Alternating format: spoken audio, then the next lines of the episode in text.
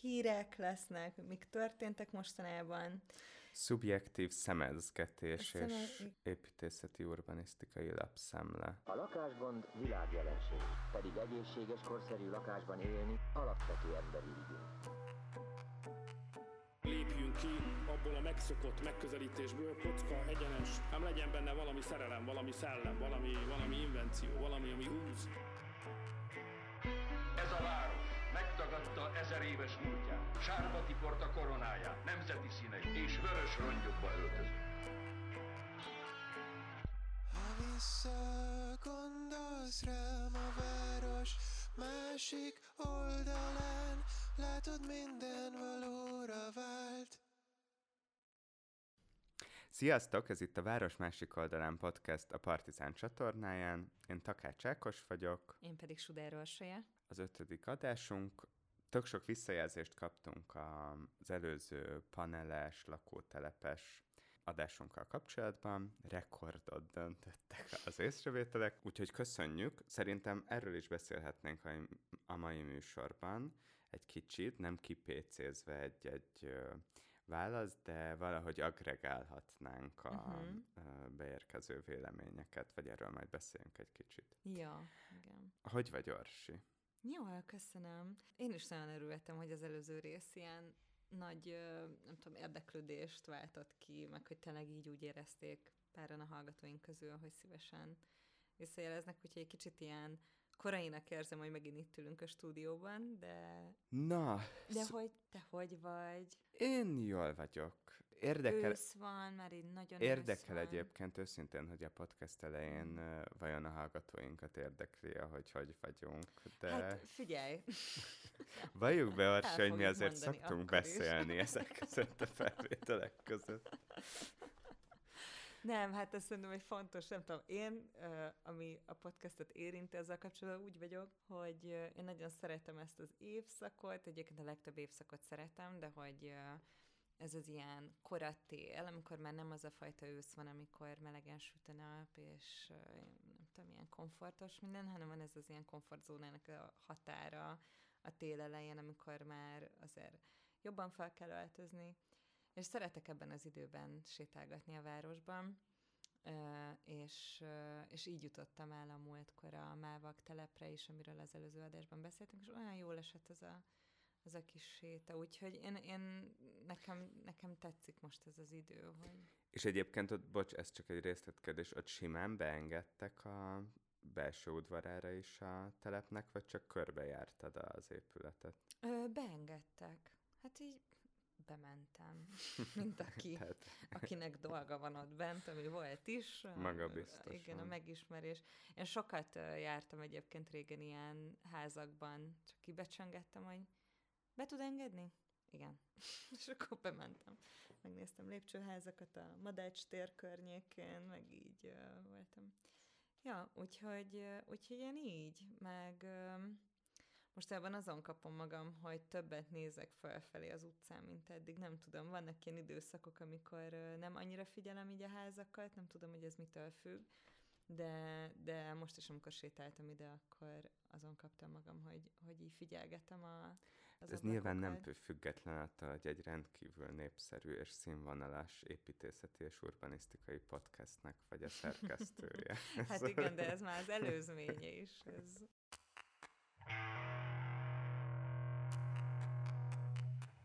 Na, és hát ez a részünk egy kicsit uh, unortodox lesz, abból a szempontból, hogy nem készültünk egy konkrét témával, mint uh, az eddigi részekben, amit körbejárunk, meg példákat hozunk rá, hanem ez egy kicsit ilyen töltelék epizód lesz. Bár pont ezen gondolkoztam tegnap éjszaka, amikor elalvás előtt, amikor gondolkoztam a mai podcasten, hogy vajon nincs-e olyan a podcast készítés szab, íratlan szabályai között nincs ott az a szó, hogy semmiképp, vagy nincs ott az a kikötés, hogy semmiképp se használd azt a kifejezést, hogy töltelékadás, főleg ne az adás elején. De örülök, hogy kimondtad, mert hát tényleg az, lesz, igazság. lazítunk egy kicsit, uh-huh. uh, átvezetjük a podcastet egy új szakaszba, vagy egy új fejezetbe, mert hogy a következő adásban már nem ketten, hanem hárman fogunk ülni a ö, stúdióban, tehát lesz vendégünk, és szerintem a mai adás folyamán azzal kapcsolatban, hogy ki is lesz az első vendége a Város Másik Oldalán podcastnek, elrejtünk majd utalásokat és tojásokat. húsvéti tojásokat. Ez az adás egy nagy szegmens lesz. Így van, egy szegmens csokor. Úgyhogy ö, akkor vágjunk bele a mostani adás témájába, ami az elmúlt hetek építészetével kapcsolatos hírek lesznek, mik történtek mostanában. Szubjektív szemezgetés A és szeme- építészeti urbanisztikai lapszemle. Hát az egyik dolog, ami történt mostanság, az a médiaépítészeti díjátadó volt. El- Először is ismerjük el azt, hogy a, az építészforumnak a nem túl kiterjedt. Uh-huh. szerkesztősége tök nagy energiabedobással, meg lelkesedéssel szervezi ezt a szerintem azért sok szempontból rendhagyó eseményt, ami ugye a, most már több év az Uránia moziban rendezik meg, és ez egy olyan díjátadó, ahol a szavazás alapján előválogatott projektekre a magyar média képviselőiből válogatott zsűri, tehát nem építészek, hanem újságírók szavaznak, és a, az ott megjelenő projekteknek a gazdái pedig ilyen TED Talk-szerűen prezentációval elő is adják a terveiket. Tehát ez egy érdekes formátum, három percük van, ami nagyon kevésnek tűnhet, bár én azon gondolkoztam, hogy szerintem azért jó ez a megkötés, mert hogyha három percnél többet beszélnének, akkor az egész átalakulna egy ilyen egyetemi kipakolás, uh-huh. diplomavédés hangulatú, végeláthatatlan dolog, ami hát biztos, hogy erősen szűkítené a laikus nagy közönség körében azokat, akik ezt végig akarják nézni, vagy akár csak bele akarnak pillantani. Szóval, ja, idén is volt Méd. Megnézted egyébként, hogy milyen uh, projekteket díjaztak? Igen, igen, át, átfutottam. Ugye van egy ö, projekt, ami... Ja, bocs, annyi- annyit hozzáteszek, hogy a, nekem ami tetszik a, a médben, az az, hogy van közönségszavazás is, tehát ez egy ilyen tök jó módja annak szerintem, hogy bevonják a nagyobb közönséget, vagy a laikus közönséget is. Úgyhogy ez nekem tetszik. És azt hiszem kicsit az az érzés, vagy arra emlékeztetett az idei díjazás, és most nem külön konkrét projekteket érdemes szerintem ebben kiemelni, de hogy tehát kicsit az volt az érzésem a, a projektekkel kapcsolatban, hogy van ez a, az egyébként szerintem méltányolható, vagy így értékelhető, jó szándékú szociális építészet, ami az én fejemben valahogy ez a három jelző írja le, de hogy ez nagyon gyakran tud problematikus alkotásokat, vagy problematikus alkotásokhoz vezetni, és egyébként is volt a fejemben egy, vagy volt a fejemben, hogy beszéljünk valamelyik adásunkban arról a fajta építészetről, ami egyébként érzékeny a társadalmi problémákra, osztály alapon, etnikai alapon, szegregációs alapon, szóval ezek iszonyatosan fontos témák, és nagyon jó, hogy erre van egy érzékeny építész közeg, Mm, és hogy pont ezért nagyon fontos elkezdeni arról konzisztensen beszélni, hogy, hogy mi az a fajta nyelvezet, formanyelvi és elméleti nyelvezet, amikről, ami, amivel erről a témáról egyébként hatékonyan lehet beszélni, nem újra termelve azokat a társadalmi, gazdasági körülményeket, amik egyébként ezekhez a ennek a problémakörnek egyetlen létezéséhez vezet. Úgyhogy Úgyhogy szerintem felvetődik nekünk egy, egy ilyen komolyabb téma. És én, én, én így alapvetően kritikus vagyok, a, ahogy fogalmaztunk korábban, az ilyen fenn, a nyomort fenntarthatóvá tévő projektekkel kapcsolatban, de nagyon értékelem azt, hogy egyáltalán ezek a témák így kikerülnek az építészeti közönség elé, és hogy egyáltalán ezekről szó van. Szóval ez, ez volt nagyjából a benyomásom. Nem tudom, te megnézted a projekteket? Igen, hát ugye így nyert egy, nyert egy felújítás tulajdonképpen, ez a Fehérvári út mentén egy ilyen egyébként ö, szociál lakótelepnek, a, vagy ilyen átmeneti, szociál modern közötti átmenetiben épült lakótelepnek egy ö, ilyen pavilon épületét újította fel a Bánáti és Hartvig nevű elég jól menő, ö, sok embert foglalkoztató építésziroda a, a saját ö, bázisává. Ez nyerte a zsűri szakmai díját a megvalósult épületek közül, és ugye a tervek kategóriájában pedig egy, egy, hallg- egy hallgatói terv nyert. Én bi- itt be kell jelentenem, hogy én erről konkrétan biztos, hogy nem szeretnék beszélni, uh-huh. mert hogy tanítok egy egyetemen, és ott van kapcsolat vagy összefonódása se ennek a tervnek, meg nem is ezt tartom fontosnak kiemelni, vagy hogy én távolságot szeretnék tartani, de általánosságban azzal biztos, hogy nagyon mélyen egyetértek, és ez szerintem nagyon egyértelműen itt nem személyek, főleg nem egyetemi hallgatók felelősségéről van elsősorban, hanem arról kellene intézményesen diskurzust folytatnunk, például nekünk, akik az oktatásban vagyunk, hogy egyáltalán megértsük azt, hogy hát, hogy milyen problémák vannak azzal, amit te tök jól mondasz, hogy ennek vannak durvább megfogalmazása is, hogy a, a fenntartható nyomor mellett ezt szokás ugye nyomorpornónak, mm. vagy a gettó csinosításának, hogy David Harvey egyik kifejezését idézzük újra nevezni. Szóval itt szerintem az a probléma, hogy miközben megkérdőjelezhetetlen szerintem a nem tudom, jó szándéka az ilyen hozzáállásnak, és még egyszer hangsúlyozni szeretném, hogy itt most nem konkrét tervekről van szó, hanem egy általában az elmúlt 10-15 évben a magyar ö, építészeti mezőt meghatározó ilyen tendenciáról, hogy van ez a nagyon jól hangzó szociális design kifejezés, csak hogy szerintem itt az, az a probléma, hogy ez nagyon sok esetben romantizál bizonyos helyzeteket. Szóval a, leg, a legnagyobb problémám ezzel az egész hozzáállással az, hogy ez természetesként tünteti föl ö, ezeket a társadalmi, gazdasági, stb. kirekesztéseket, tehát egyáltalán nem jelenik meg ezeknek a projekteknek a horizontján, vagy a hátterében az, hogy itt nagyon súlyos társadalompolitikai kérdésekről van szó, illetve az, hogy a szegénység az nem egy ilyen természetes dolog, hanem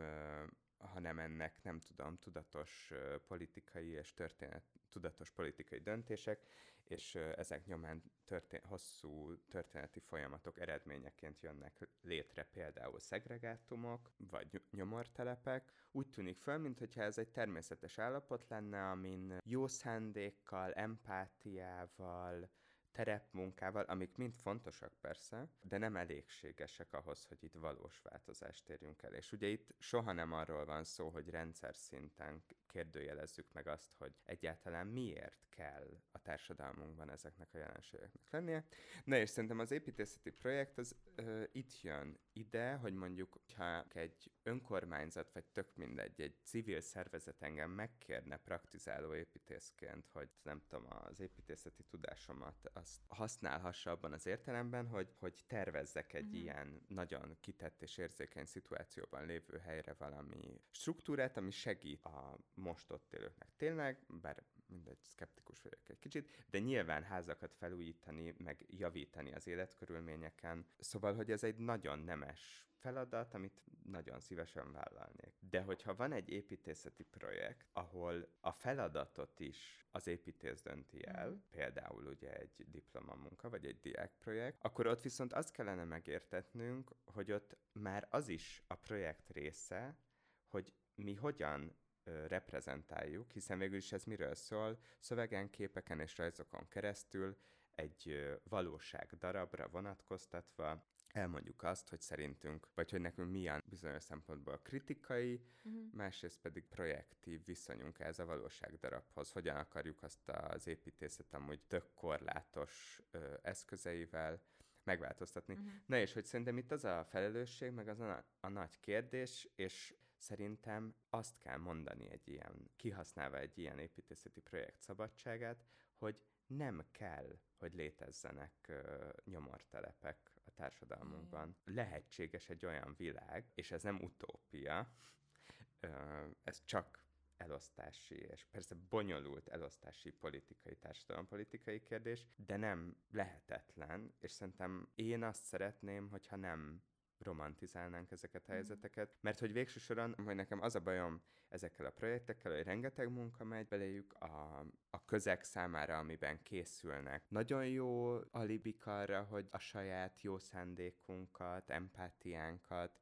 szociális érzékenységünket kamatoztatjuk, meg lehet ünnepelni egymást egy körön belül, de végső soron épp az említettek miatt ezek a status quo-t Tartják fenn. tartják fenn és erősítik meg azzal, hogy kidíszítik a status quo-t, és elviselhetőbbé teszik számunkra. Szóval nekem ez a bajom ezekkel a... Ezzel a típusú uh-huh. social design dologgal, a másik meg az, hogy buta ez a kifejezés, tehát most annak nyomán, amit itt megpróbáltam felvázolni, minden tervezési aktus társadalmi jelentőséggel bír, tehát megint csak ezt megkülönböztetni az a szegényeknek tervezést, én ezt nagyon problematikusnak tartom, és ennél valami sokkal ö, univerzalisztikusabb dologra vágynék. Szóval, hogy azt tűnt ebből fel, hogy arra hasonlít a, ez a social design, mint műfaj, amit így ismerünk az ilyen életmód építészetből, meg az életmód, belső építészet, életmód design, izé. és hogy azt gondolom, hogy, hogy van egy ilyen csengése, és szerintem ez a leg, egyik legkárosabb része azon túl, amit mondasz a social designnek, meg a social építészetnek, meg amit mondasz, hogy a szegényekre való külön tervezési gesztusokkal, hogy kicsit úgy tekintünk a szegénységre, mint egy életmódra, amit így meg kell határozni, hogy ennek mi az elemei, mitől, hogy néz ki, mi- milyen életmódot folytat, aki szegény, és közben meg Hát, és aztán ne is menjünk tovább, amikor ez ö, átcsúszik abba, hogy milyen, milyen sajátos életmódot folytat az, aki szegény, és esetleg még cigány is, igen. és ugye innentől kezdve már... Szóval hogy az a baj, hogy itt a jó indulatok mögött nagyon sötét ö, tendenciák vannak, és... Ö, Hát igen, ami nem így, nem tudom, egy-egy építészre vonatkoztatható le, hanem abba az ilyen nagyon kategorikus és egyszerű gondolkozásmódban, vele szocializálódtunk, és szerintem a mi generációnk ebben különösen érintett, mert mondjuk a szüleink generációja most ilyen 60 körüli generáció, ez nem nőtt fel ezzel az IKEA, nem tudom, skandináv, modernista, minimalista, közép, felső középosztálybeli életmód imidzsekkel, hanem, hanem volt egy, na, szóval, hogy ez nem volt. Na, de szerintem lépjünk tovább, mert erről majd még kell egy adást egy külön adást valamikor. szerintem vendégek, úgy mi is korrektebbnek fogjuk érezni, hogyha Igen. Meghívott Meg ez vendégekkel beszélgetünk erről. Ez szerintem azért egy baromi nehéz kérdés, mert, mert nem lehet azt mondani, hogy aki nem látja át ennek a komplexitását, az rasszista, ö, szexista, nem tudom mi, hanem hogy ezek ilyen mélyen beidegződött dolgokból fakad, ez a fajta hozzáállás, vagy igazából ez szerintem nem egy aktív hozzáállás, ez egy vakság. Az, az mint mondasz, az, az a lényeg szerintem, hogy nekünk így van abban feladatunk, akik így oktatásban, meg tudásátadásban vagyunk aktívak és érdekeltek, hogy beszéljünk többet a helyzet árnyaltságáról, és hogy nem attól fog megoldódni a szegregáció, meg a rasszizmus, hogy szebbé tesszük, és nekünk, fehér középosztálybeli embereknek kényelmesebbé tesszük a témát azzal, hogy a saját ilyen esztétikai, audiovizuális ingerenciánkat nem triggereli annyira a nyomornak a látványa, és hogy ez egy ilyen vizuális kultúrai kérdés is. Persze, hát meg, csak meg erről jut eszembe részben zárásként, hogy, hogy ugye itt alapvetően képek gyártásáról Mhm. van szó, tehát ez egy ilyen reprezentációs stratégia is, és persze a másik oldalról jön az az igény, hogy, hogy mondjuk építészeti projektekben ne csak 1000 forintos láttét ivó, napszemüveges, felső középosztálybeli emberek jelenjenek meg, mint ahogy azt látjuk Mhm. az építészeti renderek vagy vizualizációknak a 90%-án, hanem jelenjen meg a... Beszéljünk a szegénységről, de az, az egy nagyon érzékeny egyensúly, hogy például egy-egy ilyen képet valaki hogyan komponál Mhm. meg, és mo- mondjuk csak mondok egy példát, hogy, hogy mire gondolok. Van mondjuk olyan általam nagyon kedvelt ö, építészirodák külföld, akik tök tudatosan azt választják, hogy pontosan ezek miatt a problémák miatt, hogy ne legyen egy kitüntetett célcsoport uh-huh. vagy Mhm. szubjektum, olyan gyönyörű látványterveket csinálnak, ami nincsenek emberek. Pontosan azért, mert ők nem akarják előírni, vagy még csak sugalni sem azt, Mhm. hogy ezt a, ezeket a tereket kihasználhatják, igen, milyen társadalmi csoportok, egyszerűen tárgyak és terek vannak, amik utalnak arra, hogy itt emberek fognak Mhm. élni, de ugye ez a csodálatos az építészetben, hogy nekünk nem lehet feladatunk az, hogy ez csak egy keret a, az együttélésünkhöz, és aztán majd azt a teret belakók, meg különböző módokon remélhetőleg kisajátítók feladata, hogy kialakítsák a, az önreprezentációjukat is, meg a használati módjaikat is. Szóval szerintem e- ez Mhm. a furcsa módon a távolságtartás itt Mhm. lehet, hogy jobban működne.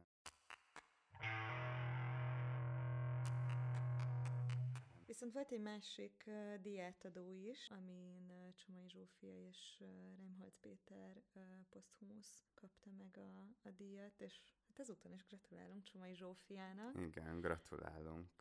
Ugye itt legutoljára ugye a Moménak a, az új épületét tervezte a Zsófia. Hát részben, Részben. ugye, a, csak a, igen, csak egy részét Mhm. tervezte. Az egyetem által átadható leg, ö, tudom, nagyobb díjat, a, ezt a Molly nagy díjat, ezt közösen kapta ö, posztumusz, ugye Reimholz Péter, aki a, mondjuk azt, hogy a 70-es évektől kezdve egészen a ö, 2000-es évek végén bekövetkezett haláláig az egyik legmeghatározóbb magyar építész volt, és ugye az ő felesége pedig Csomai Zsófia, akiről most a, az utóbbi időben azért hát nagyon karakkánul kiállt egy csomó kérdésben, Igen. publicisztikákban, nyilatkozatokban, a várban is évek óta küzdelmet folytat a, az átépítések ellen, amiről már beszéltünk ebben a podcastben is. Mm, Ez egy, szerintem ez egy nagyon szép dolog lehet, amikor a társadnak, Mhm. uh-huh. akivel mind szakmai, mind személyes értelemben együtt élted le az életed, az ő nevében is, és a saját munkádért is egyszerre átveszel egy díjat.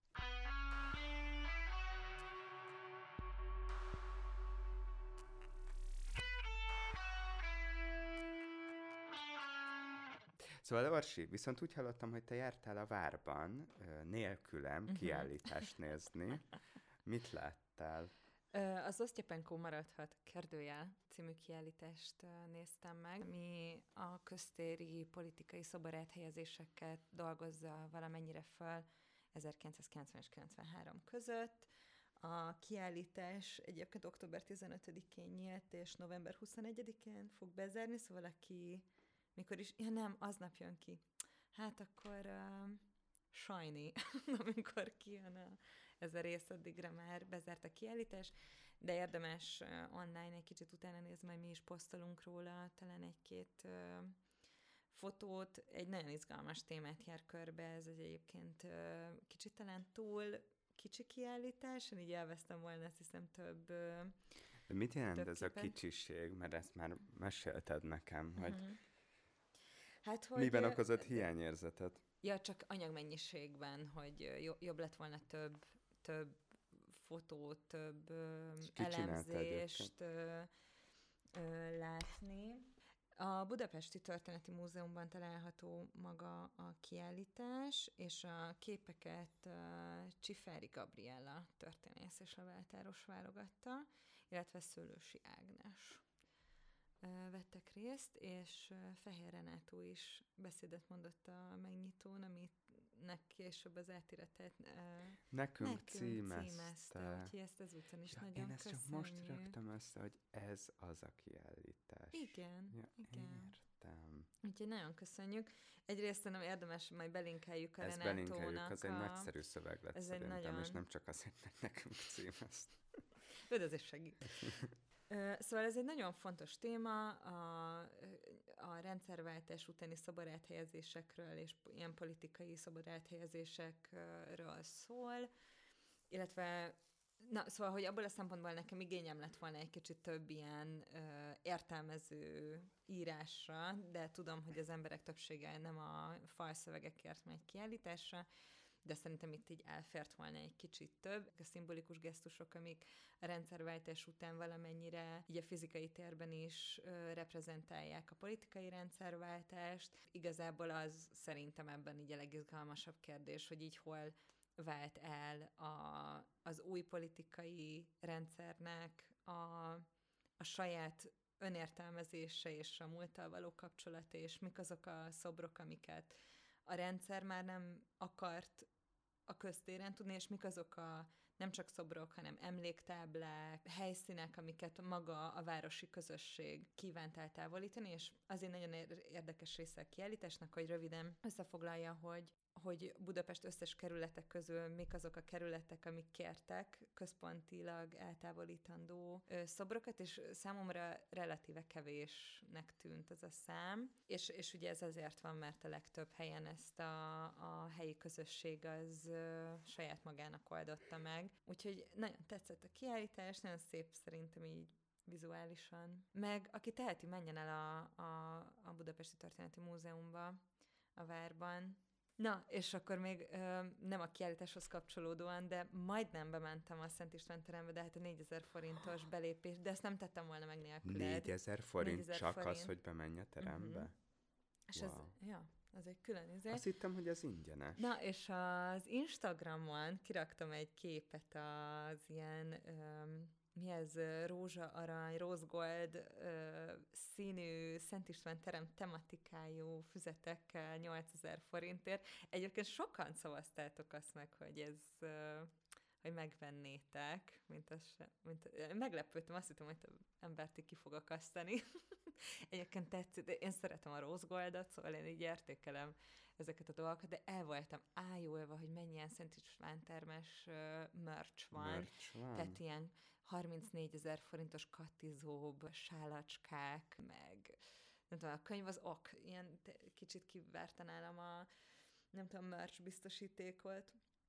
Na mindegy, szóval így beigazolódott az, amiről beszéltünk az elmúlt időszakban a, a fogyasztás és a budai vár felújításáról, és különösen kedves, vagy így jó érzés volt bemenni ebben a kontextusban, ebből a környezetből az Osztyapen Komarat kiállításra, ami szerintem így sokkal érzékenyebben nyúl az emlékezett politikai kérdésekhez a rendszerváltással kapcsolatban, mint a Szent István terem a saját témájához. Hogy hiányzik ebből az egész történeti hozzáállásból a, a megfigyelés vágya, a, az, hogy bebizonyosodhat, hogy valamit máshogy tudtál, mint ahogy történt. Tehát, hogy történeti alázat.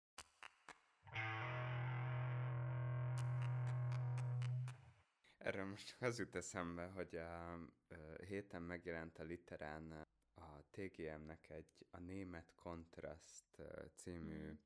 szokásos módon nagyívű cikke, ebből csak azt akarom kiragadni, hogy amiben így a magyar kultúr és nem tudom, filozófia, vagy inkább mondjuk az gondolkodás történetnek a, a történetet hasonlítja össze, de hogy van egy olyan rész, amiben mm. ez, amiben az emlékezett nagyon ö, klasszikus TGM-i stílusban az emlékezett politika és az emlékezett kultúra szavaknak a lehetetlenségét ö, ö, vagy helytelenségét ö, vezeti le, mert hogy ez micsoda hülyesség, hogy emlékezetnek csak azt nevezhetjük, ezzel meghamisítjuk ez, ezt a szót, mert hogy emlékezetnek csak azt nevezhetjük, amire egy-egy ember valóban emlékezik, tehát amit átélt, uh-huh. és hogy szerinte ez egy ilyen ideológikus uh, hazugság, hogy amit uh, emlékezett politikának vagy kultúrának nevezünk, és ezen keresztül úgy fogunk fel, mint ami ilyen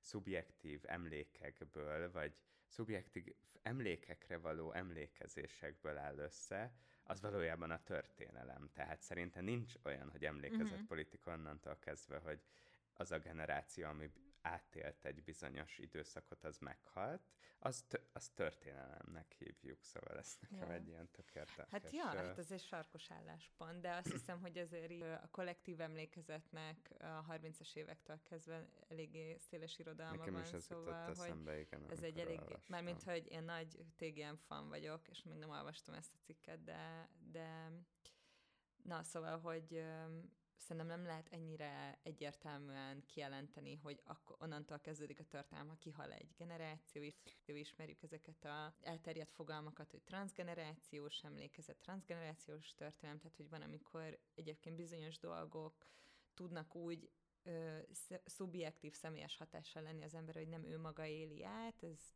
jelen időben is tud történni, mert ne tudna történni rövid, egyébként történelmi időszakokat átívelő módon. De azzal egyetértek, hogy szerintem az egész emlékezetpolitika diskurzus és az egész kollektív emlékezet ti diskurzus az, vagy ezt a diskurzus nagyon erősen meghatározta a posztmodern filozófia, és szerintem nagyon sok szempontból nehéz lefordítani a kollektív emlékezetnek a fogalmát, nehéz ugye politikai szintére áttenni, és ilyen túl bonyolultnak tűnik, és át, gyakran áthajlunk ebbe a mindenki máshogy emlékszik, nincsen objektív történelem, hiszen szubjektív emlékezeti Pontosan erre áll. gondol ugye a Igen, gondolom. Aha.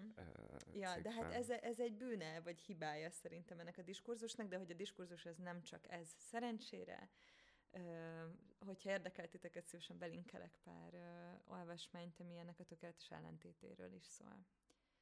Igen, és hát a, a kollektív emlékezet az az építészet számára pedig mindenképpen egy nagyon hasznos koncepció kell, hogy legyen, mert ugye nagyon nehéz leírni azt, hogy egyébként miért, hogyan tudnak alapvetően megformált kőhalmokhoz, amit épületeknek nevezünk, mindenfajta kollektív fantáziák, megérzelmek kapcsolódni, vagy azokon így, azokban így összegyűlni.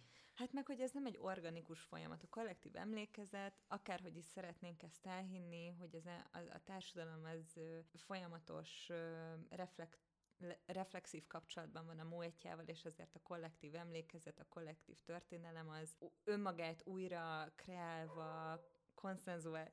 Itt egy kutya. konszenzuális termékeket gyárt. Azt egyébként mondjuk el a hallgatóságnak, akinek lehet, hogy egy része nem is tudja, hogy mi az az osztyapenkó. Ja, tényleg? Ezt tök jó, hogy felhoztad. Na, szóval az Osztyapenkó szobor az az M0-ás, bevez- M1-es. M- M1, M7, de már M1. miután ö- egyesült, és mhm. közvetlenül ott a... Hol az most, autópályák számával igen. nem vagyok annyira tisztában. De Az nem Balatonról jön, meg Hát a városkapuja, Igen. hogy beér ugye őrmezőre, tehát ott a Mhm. kelemföldi pályaudvarnál az a nagy kanyar van, ott volt, ha jól Igen. tudom, valahol az Osztyapenkó szobor.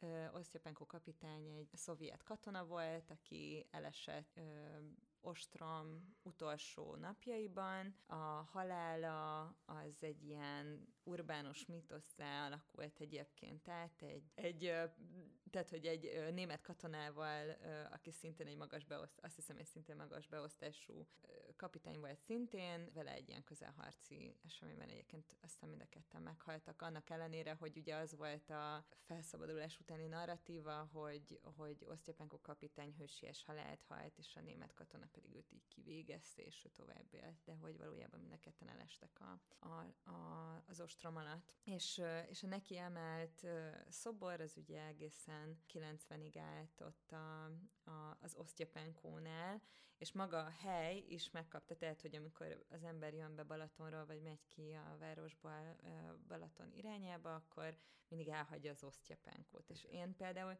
nem, emléksz, nem emlékszem a szoborra, de hogyha, tehát én a mai napig úgy hívom, hogy itt vagyok az Osztyapenkónál, és ez így teljesen beégett így a köznyelvbe. Ami tulajdonképpen nem is egy helyet, hanem egy ilyen térséget, térséget, jelent, igen. azt a Akkor már tudtad, hogy kaputérséget. már ö, dönthetsz, hogy a Lágymányosi híd felé mész, az Erzsébet híd, vagy a Petőfi híd Van felé. egy Mekki, Van egy meg most már, igen.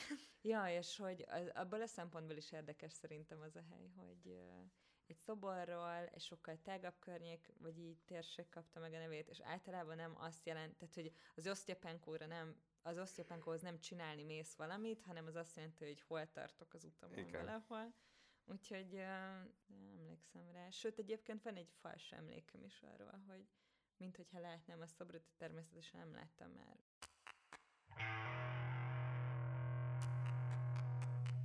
És te, Ákos, te ö, voltál, már, voltál az elmúlt időszakban valami kiállításon? Tegnap voltam a Fugában, a MoMA Építészeti Intézetének a Lakhatás című kiállításán. Mhm. Hát megint vicces, hogy pont ezt ajánlom, mert hogy ugye ott tanítok.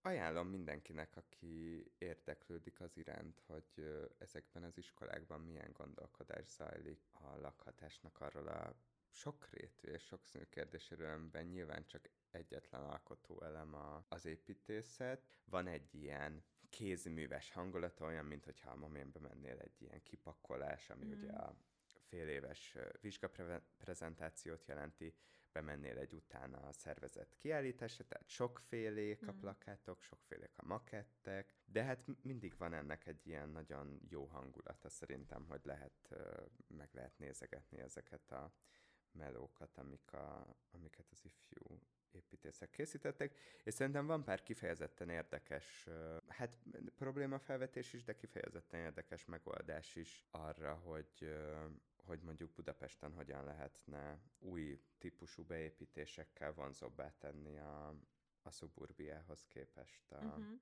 Tehát nem csak arról van szó, hogy hogyan lehet konkrétan a leg, nem tudom, ilyen szükséglakásszerűen szociális lakásokat építeni, erről is van szó, de arról is, hogy akár nagyobb léptékben és vegyesebb társadalmi rétegek számára hogyan lehetne vonzó városias vagy hibrid beépítéseket eszközölni. Új Budára is terveznek meg egy csomó pontjára a városnak, szóval én ajánlom mindenkinek, uh-huh. hogy nézze meg ezt a kiállítást, nem különösebben, nem veszel különösebben sok időt be lehet ugrani a fugába, ö, Ja, Ferenciek terénél. ami ugye a Mhm. Ferenciek terénél van, igen, a Fuga egy, egy ilyen építészeti fókuszú, hát nem is tudom, kulturális központ. Azon gondolkozom, hogy ugye beszéltünk az adás elején így a reprezentáció kérdéséről, és nem tudom, te mit gondolsz arról, hogy az ilyen az ilyen kiállítások, mint ez, ami így alapvetően a reprezentációról és a, az építészeti és szociális fantáziát valamiféleképpen stimulálni akaró kiállításoknál. Hát igen, hiszen ugye, ez, ugye ezek fikciók. Igen.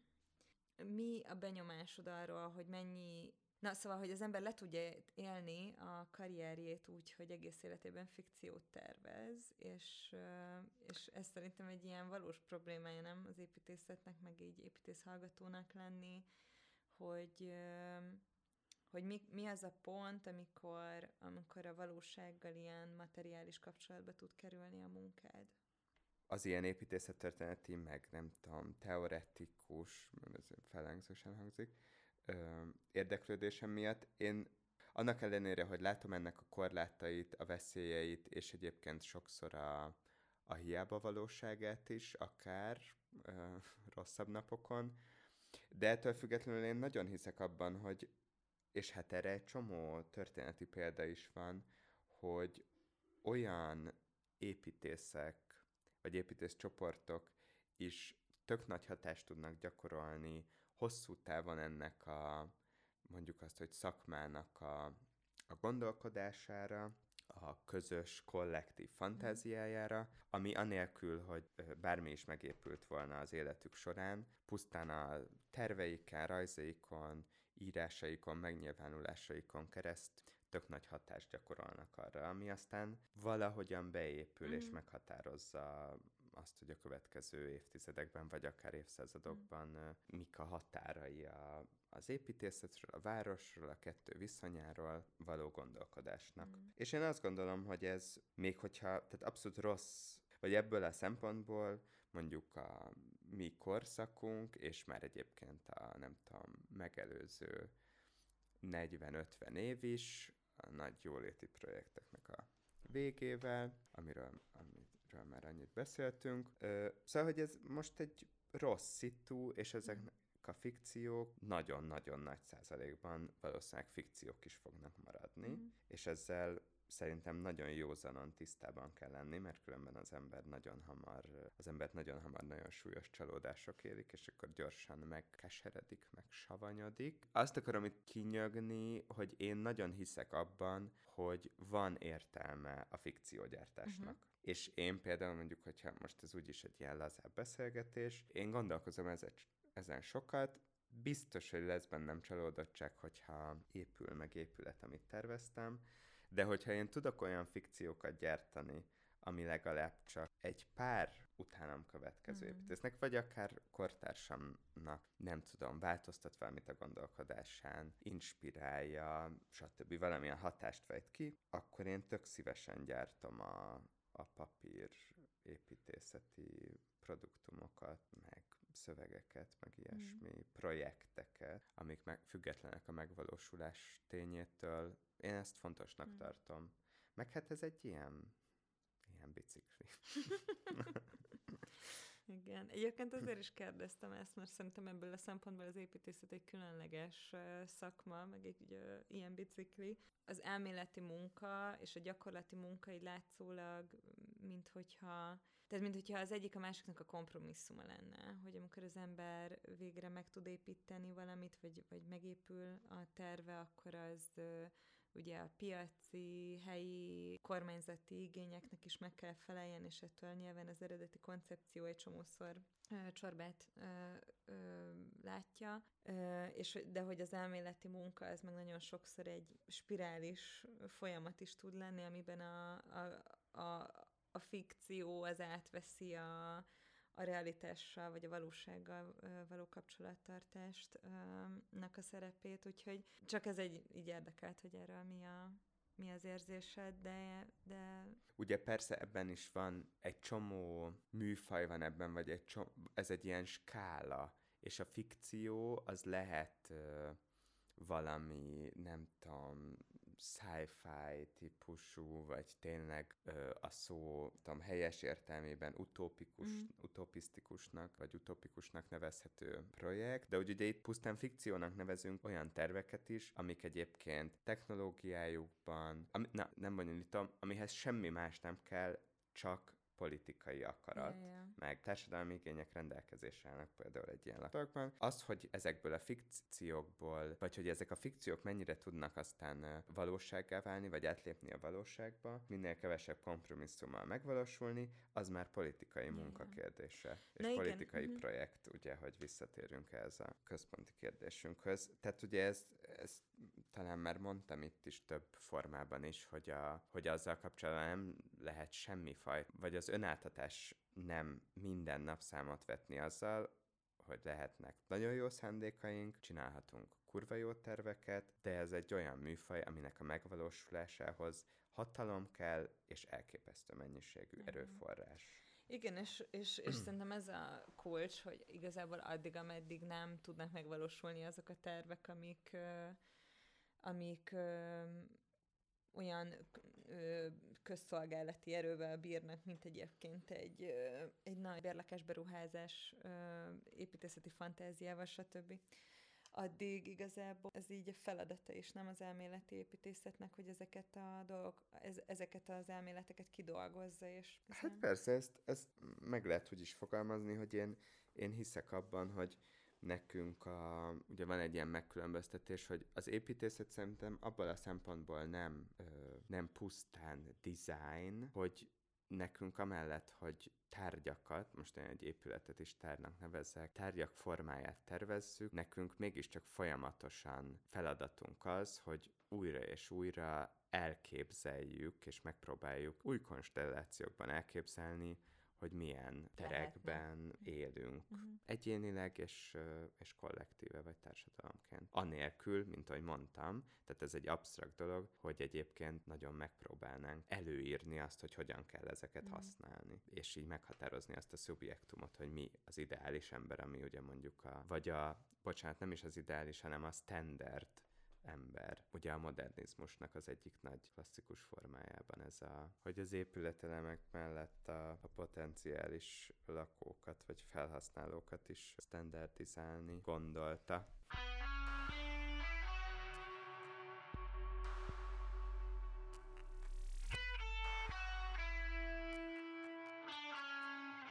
Szóval, hogyha már a várban jártál, arra jut eszembe, hogy múlt pénteken, november 5 lázadó építészcsoport, a magukat 22-es építészeknek nevező 22, azt hiszem, lehet, hogy azóta bővült a számuk, de alapvetően 22 építész összefogásából indult csoport, szervezett egy sajtótájékoztatót, utána egy tüntetést, ahol a, a várbeli kiemelt beruházások ellen tüntettek. Olvastál erről az eseményről valamit? A mércén volt a... egy, ezt nem csak ott találkoztam. Igen, azt hiszem, a... hogy a mércén még a, az előtte lévő ezt a szakmai eseménynek nevezett ilyen sajtótájékoztatót is közvetítették, Mhm. azt hiszem élőben. Ugye a helyi polgármester Vénaszai Márta volt ott, mint politikai szereplő, és egyébként pedig civilek, egyrészt ott a környékbeli szerveződések képviselői, lakossági szerveződések, másrészt pedig van egy stop kiemelt beruházások civil kezdeményezés is, ami hát hasonlít mondjuk ligetvédő szerveződéséhez. Szerintem ez egy ilyen tök érdekes szövetség volt abból a szempontból, hogy, hogy az építészek nyilván alapvetően, bár nem vitatom el tőlük, hogy politikailag is föl vannak háborodva, de hogy ugye azért itt még mindig a, a szakmaiságra való hivat érvényesült, hogy dominált a közleményükben,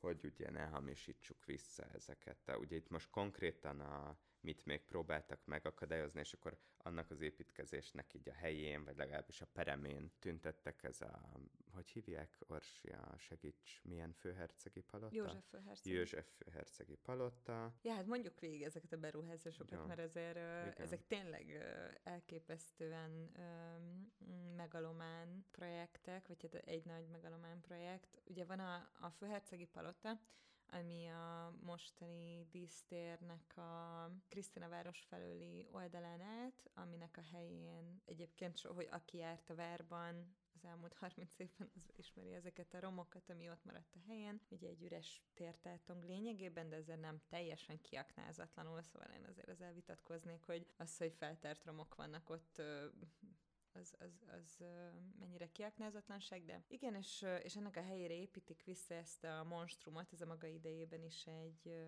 egy már meghaladott építészeti stílusú és funkciójú épület volt, amihez tartozik egy ilyen Hát a, ugye a Lovardához egyébként is közel álló, de tartozik egy ilyen kis U alakú kert, ami szintén ö, a lótartás különböző tevékenységére is reflektált a századfordulón. Akkor ott van a pénzügyminisztériumnak a visszaépítése, ugye eredeti formájába, illetve századfordulós formájába, ami most folyamatban van, felépült a Ami hát ugye megint a meg. Lovarda, Igen, ugye a Karmelita Kolostornak a, a, felújítása. a felújítása. kertek, a, a budavári kerteknek Igen, és akkor ugye hátul, ahol a villamos teherelosztó épület volt, amit Mhm. lebontottak, amiről hallhattak esetleg a hallgatók, ott a mellette lévő hatalmas levéltár épületnek is visszaépítenek egy ilyen elég nagyméretű tornyát, Mm. Ami már szerepét vesztette egyébként, mert az valamilyen a fűtési rendszernek volt a része. És hát ugye akkor a, ott van a Szent István terem, és ki tudja, hogy a palotában még mik történnek. Mhm. Én hallottam itt pletykákat, vagyis te hallottál igen. pletykákat Hát én azt hallottam, hogy annak ellenére, hogy a főrségnek az épülete az el a várkapitányság számára, a várkapitányság ö, hétről hétre beljebb úszik polip a Nemzeti Galériának a dolgozó szobáiba, és költöznek ki a galéria dolgozói. Aggasztó. Én nem tud, tehát, hogy most, hogy is sétálgattam ott, ö, azon gondolkoztam, hogy ha nem lesz itt a, a Budapesti Történeti Múzeum, ha nem lesz itt a galéria, a Nemzeti Galéria, nem lesz itt az OSK, a akkor könyvtár. igazából m, a- igen, akkor, akkor milyen, milyen olyan funkció lesz itt, ami egy ilyen átlagos városlakó, mint én, az azért fölmegy a várba. De, hogy a maga tüntetés, az ugye ezeknek a beruházásoknak az ellenében zajlott, Igen, és szerintem amit itt le kell szögezni, ugye az első részünkben azért kritikával ill- illettük ezt a fajta protestálást, sőt, én még azt is megengedtem magamnak, hogy azt mondjam, hogy itt felvethető az, hogy nagyjából azt mondtam, hogy szarra kortárs építészet nem elég meggyőző vagy vonzó a nagy közönség számára, és ezért sem pedig a döntéshozók és politikusok számára nem bíznak benne, éppen emiatt, és hogy hát rá kell kérdeznünk, hogy hogyan lehet, miért nem tudunk jobbat csinálni. Ez a morális kritika, hogy őszintétlenek ezek az épületek, történelem hamisítóak, gicsesek, ugyanadjából ez az a hármasság, amivel. Na és hogy ezt ezt persze lehet folytatni, és ezt részben föntartom, megint csak nem személyes, hanem ilyen intézményi, meg történeti keretben értem én ezt természetesen. De hogy azt szerintem nagyon üdvös és kivételes, hogy egyébként egy csomó, nem tudom, személyes, karrierbeli, reputációbeli kockázatot vállalva, ez a 22 építész, mondom, lehet, hogy azóta már ez bővebb ez a kör, eddig példátlan nyíltsággal konfliktust vállaltak mind a politikai döntéshozókkal szemben, uh-huh. és ami ugyanilyen fontos, ugye mindig ez egy ilyen hagyományos mondás, hogy ugye az építészet az, a, az egyik olyan szakma, ahol soha még a szakszervezetiség fénykorában sem tudott semmilyen kollektív érdekképviselet kialakulni, hát érthetően azért, mert ugye mindenki verseng a, a megbízásokért. Ugye ez nálunk más, mert hogy a mi múltunkban ugye ott van az az időszak, uh-huh. amik állami tervirodák voltak, és tulajdonképpen azért mégiscsak megtűn, megszűnt a piaci szolgáltatás lenni az építészet, hogy nekünk van egy ilyen sajátosságunk, de hát azért a rendszerváltás óta itt is nagyon gyorsan beállt ez a dolog, és, és ugye, ja igen, és ezt akartam mondani, hogy a, és a Magyar Építészkamarával szemben is, akiket pedig felszólítottak arra, hogy, hogy a hallgatásnak és a megalkuvásnak politikáját, mint szakmai érdekképviselet, hát szüntessék be. Mm. Még akkor is, hogyha egyébként nyilván nagyon kicsi az esély arra, hogy bármi változás is és visszakozás is történne, hiszen ez a jelentőség a kiemelt beruházásoknak. Mindenfajta ellenállást ki lehessen küszöbölni, jogi és egyéb ellenállást, de akkor is ez egy tök jó dolog, mm. hogy, hogy alapult egy, vagy alakult egy ilyen ellenállási góc, mondom, alapvetően beérkezett és eddig politikai szerepet nem vállalt építészektől, azt azért itt szögezzük le, hogy bármit is mondanak, vagy gondolnak, vagy bármilyen is a politikai értelmezésük, ez politikai ö, cselekvés, ö, és nem pusztán egy szakmai. És ez jó.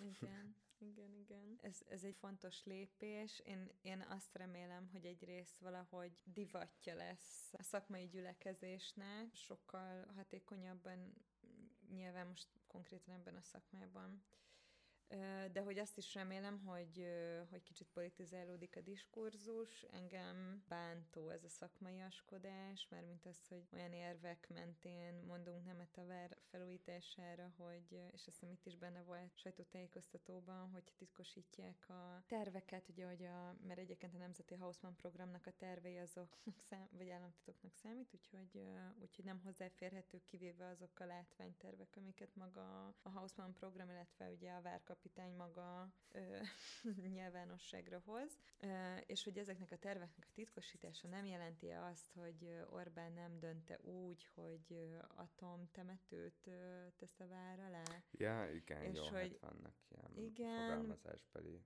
esetlenségek. Jó, igen, és hogy, hogy vannak ilyen, tehát hogy a szakmaiaskodásnak tudod, az ilyen teljesen apolitizált érvei, hogy igazából ezzel az a baj, hogy túl sok barlang a budai, tehát hogy a várnak a, a Várhegyen, és ezért be fog szakadni, mert nem fogja elbírni a tehergépeket, meg hogy nem lehet annyi minisztert felszállítani a várba, mint amennyi izé, meg akkor bringa, meg lift, meg szóval, hogy egy csomó olyan probléma felmerül, ami szerintem így eltéríti, a, aminek tök reális, tehát nem azt mondom, hogy ezek nem, nem valid indokok, csak azt mondom, hogy hogy, hogy kicsit azt érzem, hogy, hogy mindig olyan dolgokról beszélünk a várral kapcsolatban, aminek nem most van itt a helye és az ideje. Ezek az ilyen nagyon szakmai érvek, azok szerintem ilyenek, és ráadásul elterelik a figyelmet a valós politikai dologtól, szóval én így én nagyon örülök ennek a szervezé, szervezésnek, és nagyon örülök, hogy volt egy tüntetés, és nagyon örülök, hogy ezt a miért közvetítette, így remélem, hogy politizálódni fog a várral kapcsolatos diskurzus, és sokkal kevésbé a várról lesz szó, mint inkább arról a politikai narrat, ami eszközként használja a történelmet, a történelemnek bizonyos szimbólumait szelektíve, és, és ez beépíti így fizikailag is a várba. Szóval, hogy ezeknek a kezdeményezéseknek, én értem, hogy fontos még mindig ö, ö, az ilyen kezdeményezéseknél sokak számára fontos, hogy ennek a civil jellegét ö, hangsúlyozzák, de hogy azért azt szerintem nagyon fontos lenne, hogy hogyha már elismerjük, hogy ez politikai munka, ez legalább ez sikerül, akkor pedig mondjuk a, ö, az ellenzéket ö, még a választási szezon előtt ö, elkezdeni abba az irányba nyomasztani, igen, ö, arra szorítani, hogy, ö, hogy hát tegyen ígéreteket azzal kapcsolatban, vagy legyen egyáltalán álláspontja azzal kapcsolatban, hogy ezeket a beruházásokat hogyan ö, állítaná le, vagy éppen az egész kiemelt beruházások rendszerét hogyan fordítaná esetleg most csak, hogy a fantáziáinkról is beszéljünk, hogyan fordítja át egy olyan rendszeré, ami mondjuk hasznos dolgokat épít. Hát meg, hogy mit kezdenének a már megépült épületekkel, szóval itt ezek iszonyat sok épületi megépült a NER égisze alatt. Igen, és hát ugye, hogy nem jönnek létre olyan ka- katasztrofális torzók, mint amilyen például a biodóm esete, ja, ja, ja. ahol ugye most ott állunk egy ilyen valamivel, ami senki nem tudja, hogy ki, és senki nem akarja már különösebben befejezni sem, de cserébe elfoglalja a Városnegyed, nem tudom, egy tized, vagy a Városnegyed, Városliget egy tizedének a területét, szóval, és ott rohad már most.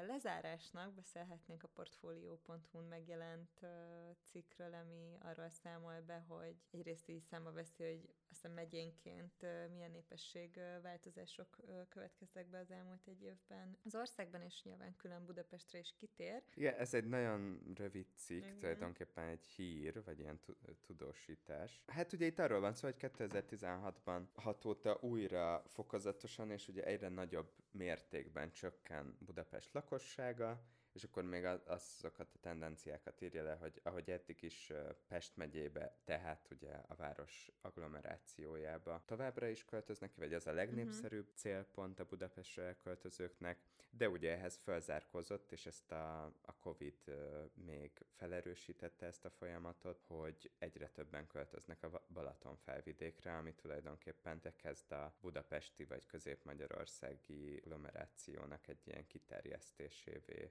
változni. De itt az az érdekes, hogy ez már nem csak azt jelenti, hogy ott sokan vesznek nyaralót, hanem hogy sokan oda is teszik az életnek a súlypontját, vagy ott alakítják hmm. ki a bázist. Sok mindenről lehetne beszélni, például arról, hogy kell kell-e pánikolni amiatt. Ugye ez egy ilyen tök érdekes dolog, hogy az egész modern ilyen, és ez most is így van urbanisztikai gondolkodásban, alapvetően egy város, és főleg egy nagyváros, vagy egy ilyen metropolis fejlődéséhez, jól létéhez mindig a nem csak gazdaság, hanem a népességnek is a növekedése járul, de hát persze tök belátható politikai problémákat, meg gazdasági problémákat is jelent az, hogyha csökken a népesség, mert akkor csökken az adóalap, ugye így is előregedőben van a, a népesség. Én azt gondolom, hogy ez a tendencia, ez azt erősíti meg, hogy egyszerűen a most érvényben lévő várospolitikák és városról való gondolkodás, meg döntéshozatali mechanizmusok, meg ilyen városfejlesztési eszközrendszer, az tök alkalmatlan arra, hogy az okait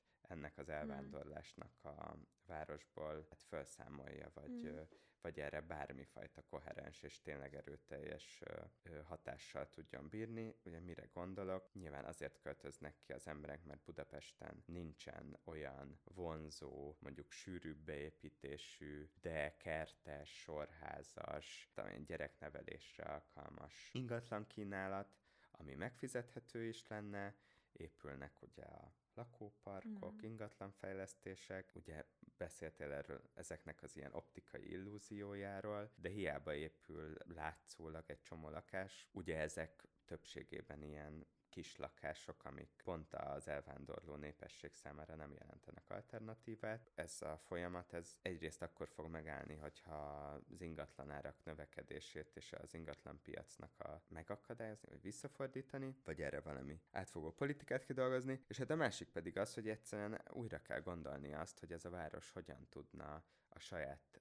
területein, határain belül a, például a sokat emlegetett és egyébként a kormányzat által is ilyen zászlós hajóként kezelt rozsda övezetben, mm. mondjuk átgondolni azt, hogy nem 10-15 emeletes 50 négyzetméteres kislakásokból épülő ingatlanfejlesztésekkel szórjuk tele adhok módon, hanem egy átfogó stratégiánk van arra, hogy hogyan fejlesztjük a külsőbb kerületeket úgy, hogy, az, hogy ott olyan vegyes, sokszínű lakásmix legyen, ami vonzó tud lenni azok számára is, akik amúgy inkább kiköltöznek az ugye feltartóztatatlanul növekvő elővárosokba meg külső kertvárosok. Ugye az kéne, hogy legyen a belátás, hogy ez nem fog sokkal erősebb politikai, meg társadalmi kontroll nélkül egyrészt arra, hogy milyen formában fejlődjön a város, mi épüljön, másrészt pedig a, az ingatlan mm. tőkének, meg spekulációnak a megregulázása nélkül ez nem fog megoldódni. Tehát attól, hogy zöldebb lesz és fenntarthatóbb a dolog, attól még ezek a strukturális problémák, vagy így brandingeljük mm. őket sikeresen, attól még ezek a strukturális problémák nem fognak megváltozni. Én nem vagyok róla meggyőződve, hogy annyira nagy baj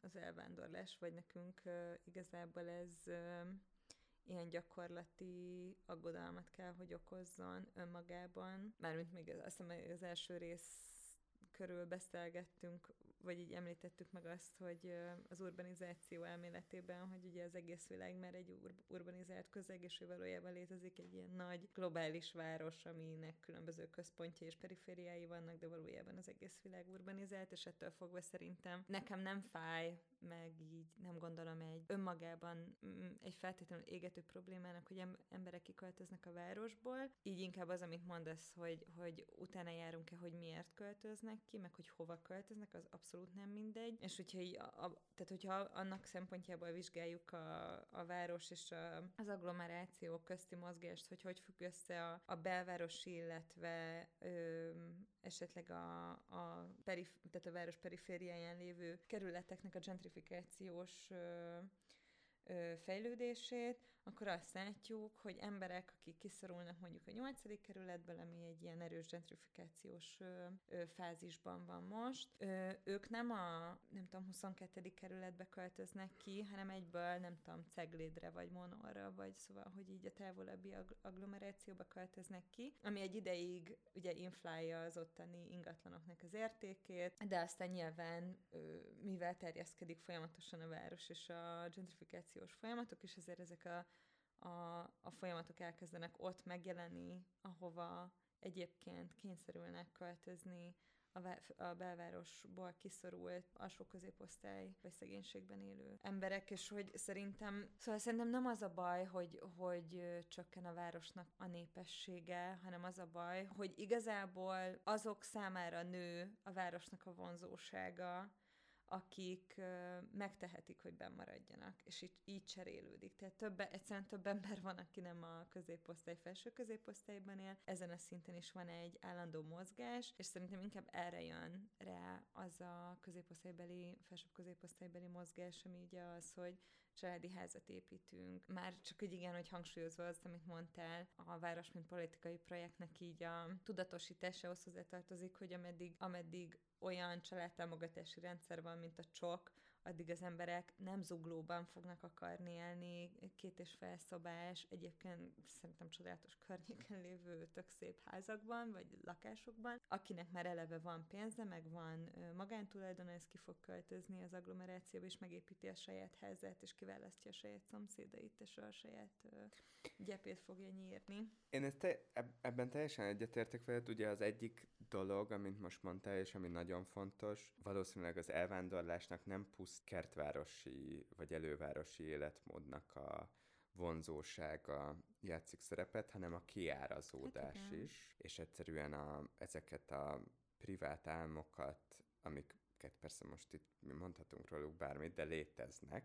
láthatóan, és értem, hogy nem tudom, fokozza is őket, vagy bátorítja is őket ez a mhm. családtámogatási rendszer, ugye ez a lényege, hogy ezeket a privát álmokat könnyebben meg lehet egy frissen fölparcellázott ám mindenfajta infrastruktúrával sokkal kevésbé ellátott terület beteljesíteni. És uh, amit én mondok, az csak annyiban illeszkedik ebbe, hogyha mondjuk nem is zuglóban, bele egyébként zuglóban is rendelkezésre állnak ilyen területek, de ebben a rozsdaövezetnek uh-huh. nevezett köztes gyűrűben, meg a nagyon alacsony sűrűségben beépült külvárosokban, hogyha ennek a városnak lennének eszközei, stratégiai, bár szerintem a szellemi fegyverzet meg lenne, de hogyha itt lenne arra politikai lehetőség, amit persze a mostani kormány alatt nem lesz valószínűleg, hogy nem csak, hogy másfajta támogatási formák is, de egyszerűen, hogy kínáljanak olyan megfizethető kertesházakat, sorházakat, tehát valami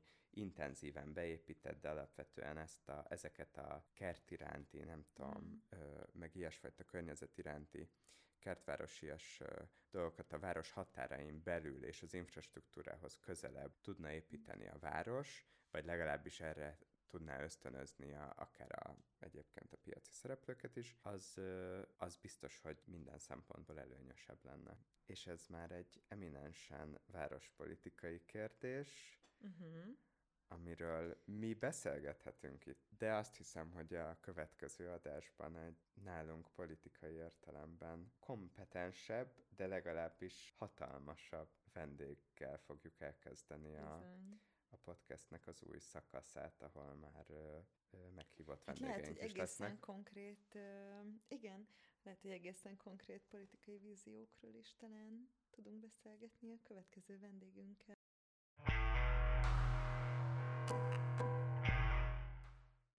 Úgyhogy tartsatok velünk, nagyon köszönjük, hogy meghallgattátok ezt az adást is. Ezt a rendkívüli átvezető adást, igen. Igen, hektikus lett. Nem baj, Nem baj? szerintem. Olyan volt, mint egy város. Nő a pizza széle. Köszönjük, hogy velünk voltatok, továbbra is írjatok. Ja igen, és ö, küldjetek ö, olyan építészeti, vagy építészettel, várossal kapcsolatos dolgokat, amiket ti szeretnétek hallani a, a podcastben, hogy vagy reaktoljunk rá. Maradjunk kapcsolatban. Maradjunk kapcsolatban, sziasztok! Sziasztok! Jaj, és patronáljátok a, patri- a Partizánt. Igen. Kövessetek minket Facebookon, Instagramon, Írjatok e-mailt a város másik oldalán gmail.com-ra. és nagyon fontos, hogy ajánljátok a podcastet ismerőseiteknek, Igen. barátaitoknak, Igen. családotoknak, és mindenkinek, aki szeret.